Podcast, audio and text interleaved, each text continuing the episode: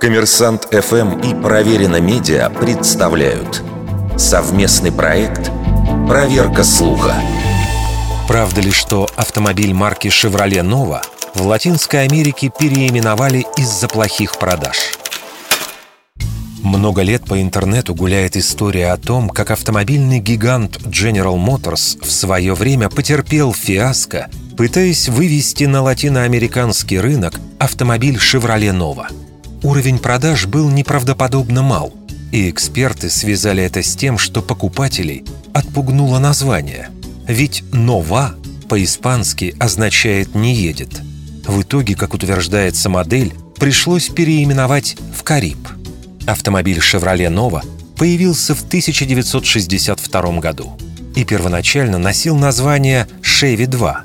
В конце 60-х производитель переименовал всю линейку Chevy 2 в Nova. В 1972 General Motors представил Nova в Мексике и Венесуэле.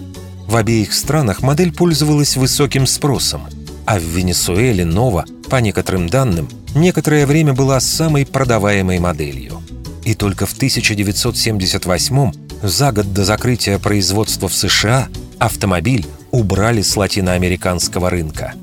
Теперь к вопросу лингвистики. Слово «нова» на латыни обозначает «новую звезду» и в испанском языке имеет то же значение. От этого корня образуются такие слова, как «новадор» — «новатор» и «новидат» — «новинка».